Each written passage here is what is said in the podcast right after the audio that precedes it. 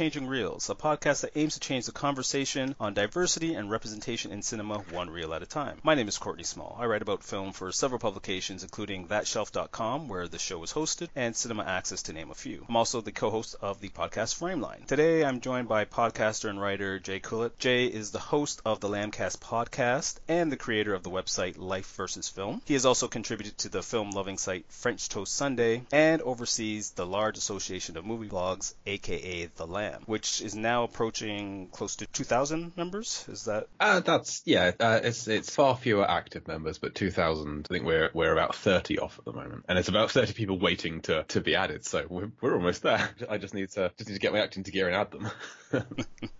and do you want to take a moment just in case there's somebody out there who has never heard of the Lamb? And like to me, it's a place close to my heart because when I started writing about film, the Lamb was kind of one of the first things that I joined up and met a lot of really cool writers and people that I'm still friends with today. So do you want to just take a few minutes and, and plug the Lamb? Yeah, absolutely. Uh, as you said, it's the, the large association of movie blogs on, we found out largeassmovieblogs.com. And it is just that. It is a large assembly of movie blogs. It's, it's people all around the world, pretty, pretty much every continent that people live on, many, many countries, just people writing about all different kinds of films. Some are, are professional critics who get paid to do this for a living, and some people are like me who try and scramble it together as a hobby outside of, of work and family time. And every aspect, there's, there's horror, there's sci-fi, there's western, there's people dedicating blogs to all sorts of things and a, bunch of podcasts as well. And over on, on the Lambcast, uh, the official podcast of the Lamb, my co-host Richard and I, we, we try to reflect that cornucopia of movie fandoms. It does new releases, it does older films, it does drafts, it does quizzes, it does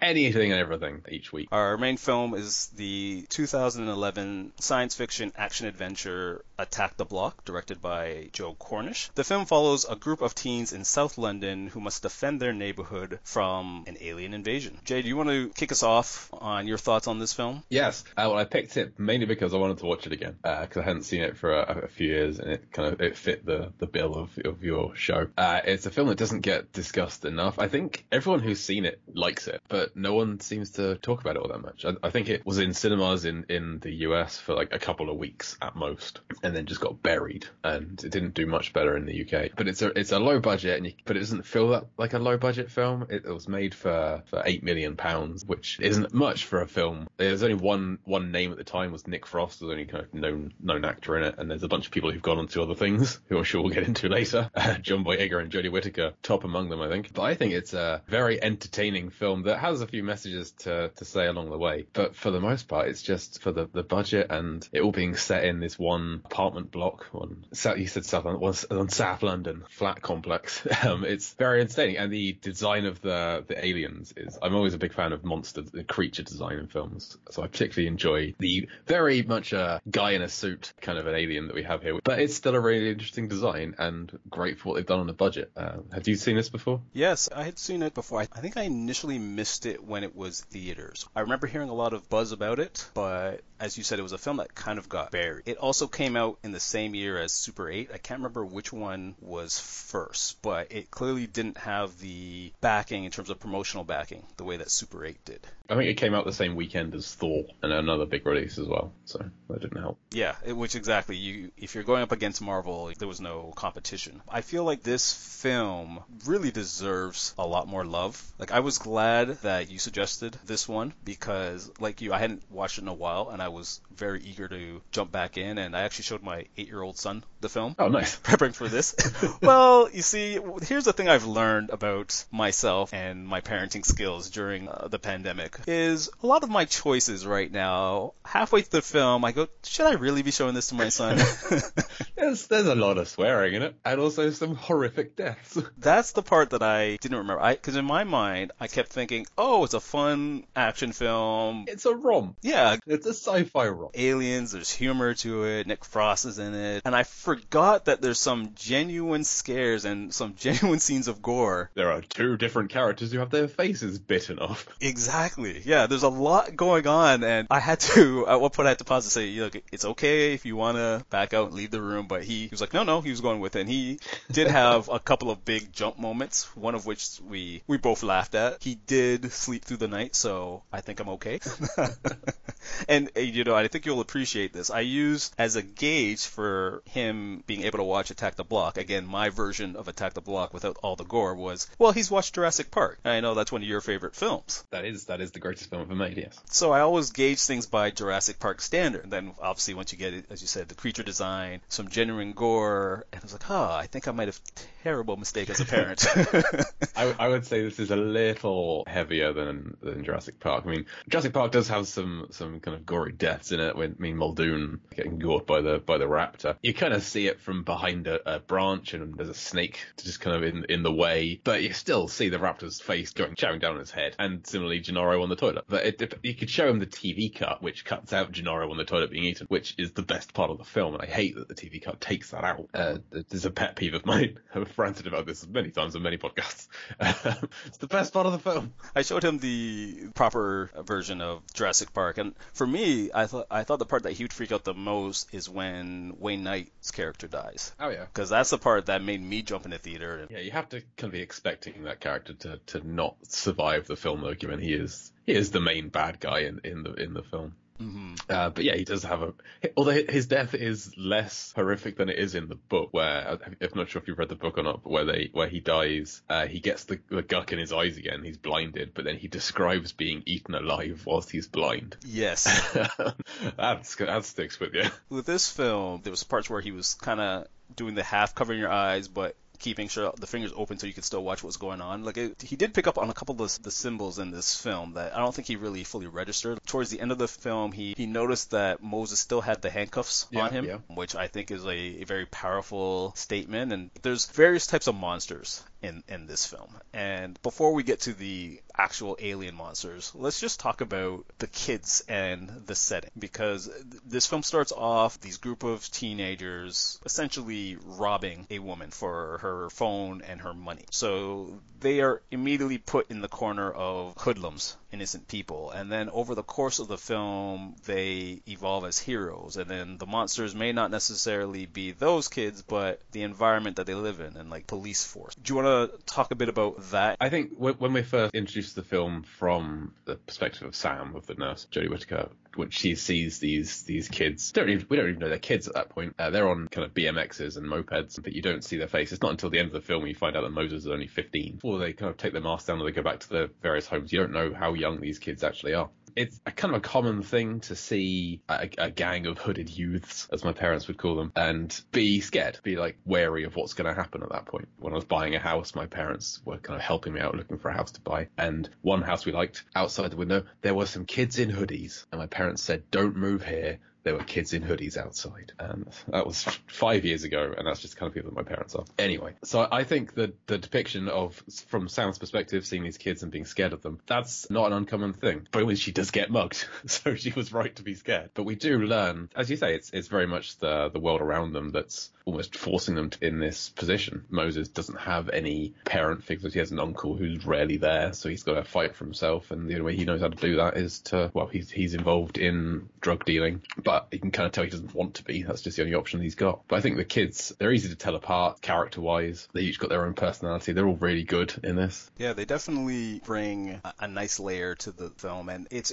interesting that you're right. We don't realize that Moses is 15 until the very end. There's a lot of responsibility placed on his shoulders for a good portion of this film. And you do get the impression that these kids are bad individuals, but as the film progresses and as after they have that encounter with the alien and realize that there's more coming down, you get little glimpses into their most of their home lives and they're all living with their parents, you know, they or grandparents. They still have to take the dog out. I think Cornish does a really good job of of setting up a particular stereotype so that you do have the initial fear of the, the, hooded youth and then you start to realize that they are in fact still kids. And one of the scenes i really like is when the girls call out moses for attempting to rob sam. I think one of the reasons i like this film is that you can watch it on several levels. You can get the social commentary which there's a lot of but then you can also watch it as just a regular entertaining sci-fi monster film Yeah, I, I, do really enjoy the kinds of limited cast get picked off one by one by monsters films. Films like Deep Blue Sea, that kind of thing. Uh, those are some of my favorite. Switch, switch your brain off and enjoy, just enjoy the ride kind of a film. But then they do so much more. John Boyega is is fantastic as Moses. He's not your typical last guy standing kind of thing. He's very stoic and he, he has very few lines in the film. Like, I think Pest has far more lines, far more irritating character, but well named. Boyega does so much with with so little dialogue and just expressions. This is why I, having watched this film, I now I now dislike the Star Wars sequel trilogy more because of they kind of waste John Boyega. Uh, he could be doing so much more than just playing the kind of comic relief side character. He could be so intimidating. Says so much with just a look. He brings a lot of layers to the character of Moses because Moses is very loyal to his friends, but also just the neighborhood in general. yeah, definitely. Mentioned when he gets given some drugs to go and so he gets he kind of gets the bump to go and sell some cocaine, and he doesn't get to do that. When he is when he comes back out to his friends, he's like trying to hide it, but there's he's got like a little smile underneath, and just looking at him, if you don't know him, you don't know know that anything's going on, but his friends know him, and they can see that oh, he's not quite as serious as he normally is. He's a little bit lighter. Something's gone on. There's a lot of layers to his performance, and he does a real good job of it. Again, all, all of the kids do. Can, this is a very realistic alien invasion film. Feels very authentic. The relationship all the kids have with each other. We haven't mentioned the language yet. There's a lot of Britishisms, which if you just listen to read the script, you've no idea what's going on. But with their intonations and muted use of the words, you kind of you pick up on what they're saying. Very authentic. That's how kids talk. I think I was saying allow it. I don't know, maybe about 24 times to my son since we watched the film, and it's infectious. And you're right, you do pick up on the slang and just their camaraderie. And one of the things I like about this film is that Moses bears so much on his shoulders, and that his friends are there to help. But there's also consequences because of his initial actions to chase after the female alien. He basically condemned himself, but also his friends. So a couple of his friends actually lose their lives in this film. Where normally in these type of films, I'll use Super 8 as an example, the people around the kids die you know, nothing would ever happen to the kids. Whereas here, you generally are not sure if any of these characters are gonna make it out alive. Yeah, because you've got kind of an innocent comparison. You've got Probs and Mayhem, the two younger kids. They're kind of the the kids of this film. They're they're gonna be fine. But although saying that, the first other than the aliens, the first thing to die is a dog.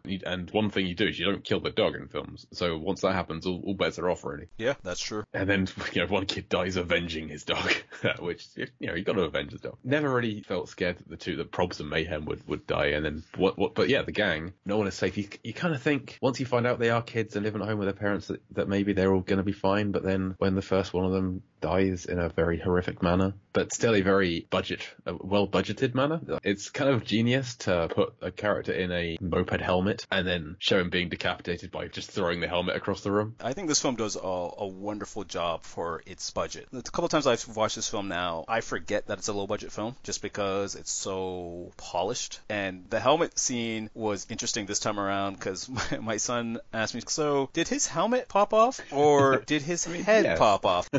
little from column A, a little from column B. He's not alive anymore. Let's just focus on that. yes, we won't speak of this to your mother, you know. but you should wear a helmet if you ride a bike. Yes, yes, exactly. but even how the kids move around, there's a part earlier when he's on the little moped, he's going down the steps and, and wipes out. You get the sense that these are genuine kids who, in times of crisis, aren't going to be the suave, smart individuals that survive everything. They know how to survive with whatever means is, is there, but circumstances aren't going to allow it. And I think Probs and Mayhem are interesting characters because kids who the only thing they see is they want to be like the bigger kids, and the bigger kids are in these gangs which look cool, so we want to be just like them, you know, and they end up being heroes of their own. The respect they earn their names by, saving Biggs. In the dump, yeah, that's Biggs. Yeah. Whenever they're on screen, I crack a smile because they're just so delightful. They're fighting with a toy gun and a super soaker filled with petrol, uh, yes. which is, is inspired. And it turns out to be maybe the best weapon of the film. When they, their gang go to like tool up at their respective flat, one comes back with fireworks. That's his best weapon is fireworks and a baseball bat, uh, which you know they, they work, they're useful, but these are very much kids' weapons. One guy with a katana, that's nuts. I don't know who has three katanas and he only brings one. Bring them all. Share them around. I don't, don't like when Moses sees the sword. Oh yeah, I'll have a sword, and that leaves Dennis with nothing. even him when they're at the girl's apartment and the aliens break in and he's got the sword thinking, all right, I'm going to be a hero, he gets stuck. And then the, the girls are fighting with an ice skate. That was a badass weapon. And I also like the evolution of the female characters in this film because it's Sam who saves Moses at that critical moment in the apartment. And that's being juxtaposed with the girls, as you said. One girl's got a skate, the other one's got a. A light fitting. Yeah, a broken lamp, and they're just going to town on these aliens. and then after all is said and done, and they're, you know, mourning the loss of one of their friends, they basically say, look, this is all on you, Moses. You brought this. How dare you? You should have known better. They, they're the voice of reason, but they're also allowed to be badass characters in their own right. Yeah, they, they do what's needed at the time, and then once that's over, they do the sensible option of just getting away from the situation. it's not their fight, and as we've seen, anyone who's close to Moses, anyone who's involved in this, they're at risk. Even though their time on screen is limited, they pick up right away that they're actually just going after you, Moses, not anybody else. We don't understand why they're going after Moses at that point until you realize he's the scent on him, and the aliens are just in heat. Yeah, I mean that, they don't have any eyes; they're only, they're following their scent of smell. You know, if the, the female comes to the planet, the males will then go and try and take over the place by copulating with the female. And they don't, if they can't sense the female's been killed in any way, they're just going to follow the smell and it's all over him. It does allow for probably the most implausible portion of this film, but also one of the coolest looking moments, and that's when Moses decides he's got to make things right and destroy all the aliens. So he runs down the hall with the, the female alien strapped to his back. In very nice slow motion. It's very well used. And they have all these aliens chasing after him, but are never quite able to catch up to them, even though we've seen throughout the, the rest of the film that They're very fast. Very fast. And in the previous scene, you had Sam tiptoeing past them, barely making it through, and she doesn't have any any pheromones on her. And then Moses is covered and carrying the dead. Yeah. yeah, it's a, it's a little uh, far fetched. It is, but it's a it's a wonderful kind of heroic action sequence. Him tipping the uh, the couch down as he's jumping over it. He goes through all of that only to get arrested at the end. Yes, well that's it. Throughout the, the only police we see are there looking for Moses and, and the rest of the group because Sam gave a gave a description for the guys having mugged her, and that's all the police seem interested in is catching the muggers rather than the alien invasion. And at the end of the film, they catch the muggers and Nick Frost and Brewis being involved in the drugs. They don't care about the aliens and who's who's saved who. It's just oh, this is the positive ID. This is the guy we were looking for earlier. Let's arrest him. He probably didn't get off from this. He probably went through the system. Yeah, and if you think about it, they go in with essentially a major SWAT team, and you think, okay, it's because the aliens, what have you, but it's no, some cops were killed. They believe that this teenage gang are the ones who did it, and they bring an entire SWAT team into the building. When Sam sees them after after that attack, she says that they set these dogs on the police. So that could well be like the the police may have found the bodies of the whatever's left of the two officers who were killed and assumed the same thing that you know these kids had some kind of a dog and they set it off and, and that's what happened. It's a sad state of affairs. You had mentioned that they also pick up Brewis and Nick Frost's character, I think it was Ron. Yeah, Ron, Ron's yeah, yeah. who has the, the weed room. And when you look at a character like Brewis, he overtly and also subtly hits the point home because he's there to buy weed from Ron For a party. For a party and he's talking about how he can't go to the slammer or he's been pinched once. by his parents when he left weed in his trousers His parents found weed in his trousers and he got in trouble. and they cut off his allowance. Yeah, his allowance is cut off, but he lives at home, so he doesn't pay rent anyway. He is a walking embodiment of privilege. You know, he can Absolutely. listen to KRS One, the sound of the police, what have you, and then when the gang comes, he turns it down and he's able to, you know, talk all nice and sweet. He can be the, oh yeah, I'm down with you guys, but oh, I gotta watch out because you know, mommy and daddy might be mad, and who knows, they might take the car away this time. Like his sense of danger and I might lose it all is nothing compared to what those kids have to go through on a daily basis. I kind of feel like Brewis should have died just at some point in the film. I kind of I feel like he shouldn't have survived. But I wanted a bit more of a body count, and he would have been next to go. I think I wouldn't have been upset about that. Also, like Nick Frost, I, I love Nick Frost as an actor. Ron also could have been on the on, in the firing line when Sam's trying to save them. He like pokes his head out and like, "Is it everything safe?" And she's like, "No." He's like, "Oh, okay," and just ducks back into his room and hides. Kill him. Just kill him. Add him to the list of bo- add him to the body count. would have made sense too, because both Ron and Brewis barely get a scratch on them. No, they- they are in the flat directly above the one that explodes, so they could have been taken out from that. And you get the sense that once they get arrested, that they'll most likely get off with a slap on the wrist. Like Ron might get a fine for having the weed in his house, but then he can always claim that it was Hi Hat who it was his flat or what have you. And Brewis will be like, I have no idea what's going on. I'm sorry, I, I was kidnapped. Because there's that great scene where Brewis is going back to his car, and you realize that I guess it was the the initial car where the alien had first landed. Yes, yeah, his dad's car. His dad's car, and he hears the sirens, and his first thing is to jump over the, the hedges and hide out. Can't get in trouble yet again. After he explains about the pheromones and whatnot, it's like, okay, Brewis, you served your purpose. It's time for you to go. We don't need you anymore. We know he will be smoking weed another day while those kids are probably going to still be locked up. Kind of irks you a bit. But what did you think of the, I was about to say soon to be rap star, but his life unfortunately got cut short. Hi Hat, the head drug dealer in the flats who runs the block in his own twisted kind of way. Yeah, he's he's the the main human uh, antagonist, isn't he? I kind of feel like he was a bit of a stereotype villain for these kinds of films. He, he's entertaining, but he's a bit over the top. He goes a bit psycho, so he goes a little bit too far. I've not seen Jumayn Hunter in anything else, but I think he he did well with the character um, as being like an entertaining villain presence. But yeah, he's just just a, a little over the top. Uh, what did you think of him? I, I thought similar to you, he's entertaining, but he does hit a lot of familiar stereotypes, and I thought that he went zero to sixty way too fast. Yes. In this film,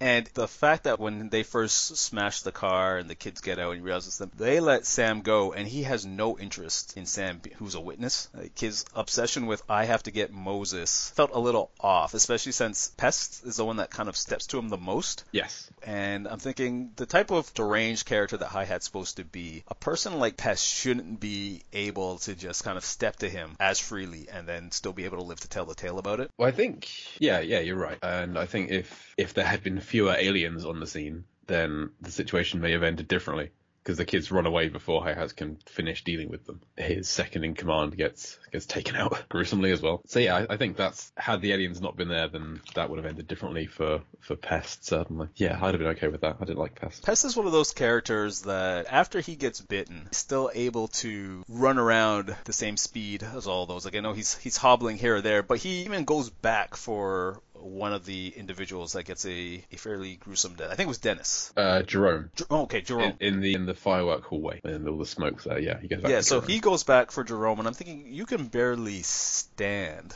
Yeah. and yet you're going back with a bat, and then somehow you're still able to make it back to the apartment. Like he he has some type of horseshoe that always seems to allow him to prevail, even though others who in the group who I think should have gone farther than him don't don't have that. Absolutely. Again, I, I thought as soon as this character starts like hitting on Jodie Whittaker, saying he, he's being proud that he's wearing clean underwear, I didn't think he was long for this film and I was kind of disappointed that he was. He's one of the few that's, that's alive at the end. He's in the back of a police car with Moses, uh, but he's still going. Yeah, his his mouth is always a, a, source of contention, and it's his interactions with Jodie Whittaker were annoying, but I also liked her response to it. Like I, I liked the character of Sam throughout, even though she's supposed to be like the I guess the victim at the beginning. You you find out there's interesting layers, and the fact that they're even shocked a person like Sam would even live in that community. Her kind is not normally what you get in those those flats. So yeah, but then when they find out she's a nurse, they you know they hint at that nurses don't get paid any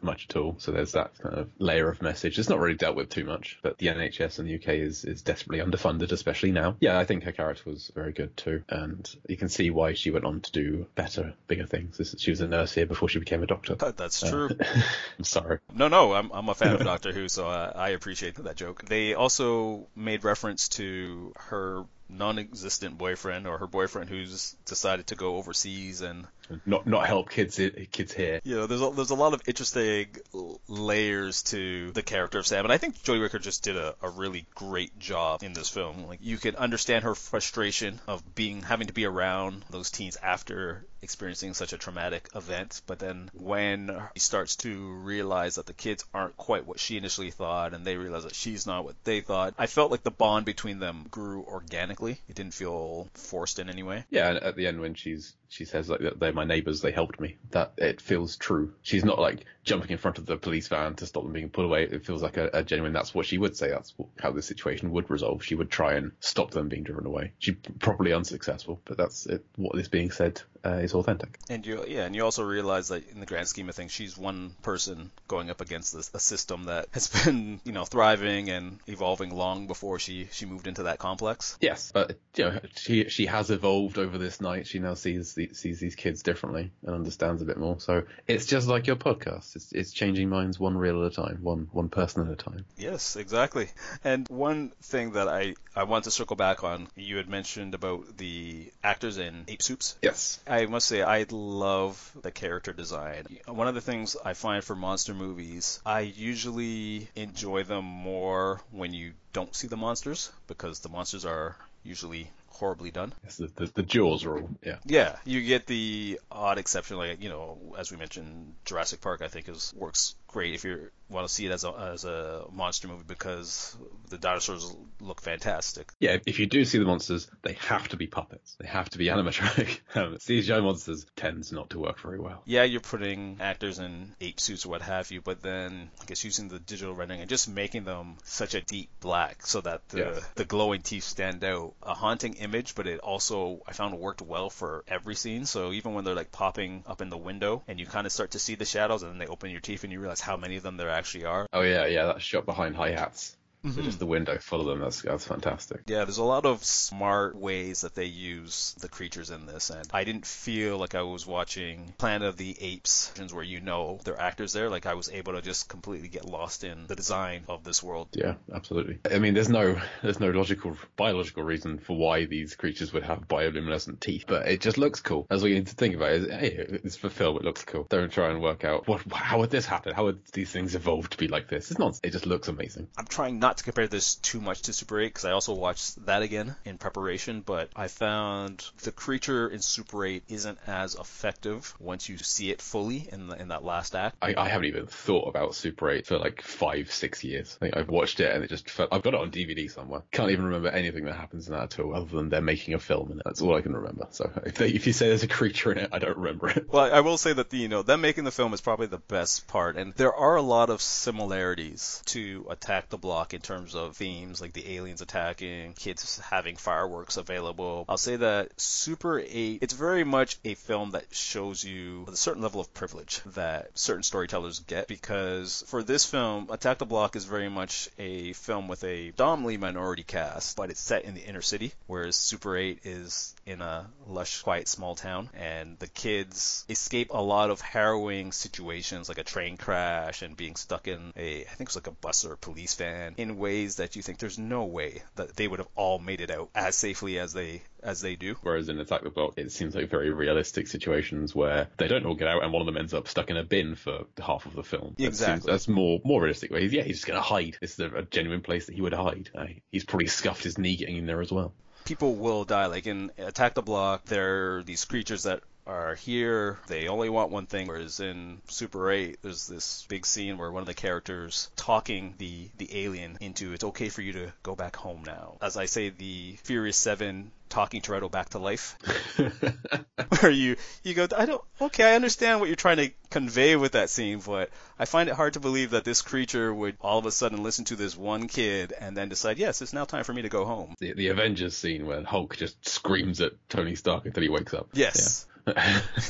you know, it's science. That's how it works. That's how that's how people save each other. Yeah, and I mean, Super 8's enjoyable in its own right. It's weird because I saw that before Attack the Block, and now if I have to pick a film to watch, I'm automatically going to Attack the Block first. Good. I'm glad to hear that. You can kind of tell that Joe Cornish is part of the, the Edgar Wright setup payoff school of, of, of writing and directing where he mentions things in the first act that pay off later in the film. Like when you've got Biggs, can he make that jump? He pretends that he can, and then Oh, later yeah. he does. But where Edgar Wright might hang more of a lamp on it, Joe Cornish is like, oh, he made the jump. We're not even going to reference it. He just did it. You got to be paying attention to catch. And uh, when there's, there's small things like when um, when Pest goes back to his flat, he goes in faking a limp so that he can walk out with a baseball bat hiding it. And then later in the film, he gets bitten in the leg, so he's got a limp. I like that kind of thing, where there's lots of little bits here and there to, to pick up on if you watch this more. Uh, this is just a really well made film, everyone. I had missed that. Thinking back, I'm like, yes, he did walk in with the limp to get the bat. So yeah, it didn't come full circle f- with with that one. Big's jump was was one that I knew was going to come back. But in many ways, that felt anticlimactic when it actually did happen. Because they don't mention it, it just kind of happens, and it's it's halfway through the film. Normally that would come back in the in the third act. He's gonna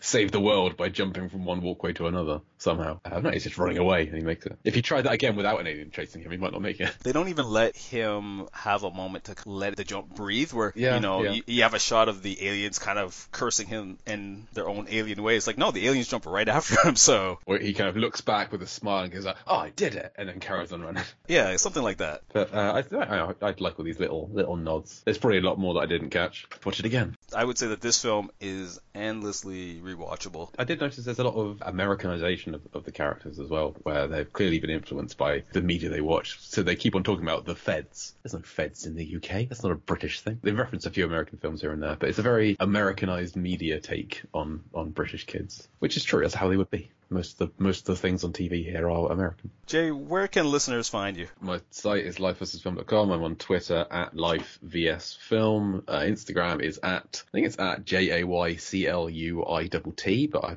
I have no idea. But mainly go to the Lamb site, go to largeassmovieblogs.com, and if you're a blogger and want to be part of us, then find the join the Lamb page and and you know join the Lamb. We'd love to have you. Excellent. And listeners, you can reach me on Twitter at smallmind, or you can reach the show at Changing Reels AC on Twitter. Uh, and remember, you can change the conversation on diversity and representation in cinema one reel at a time.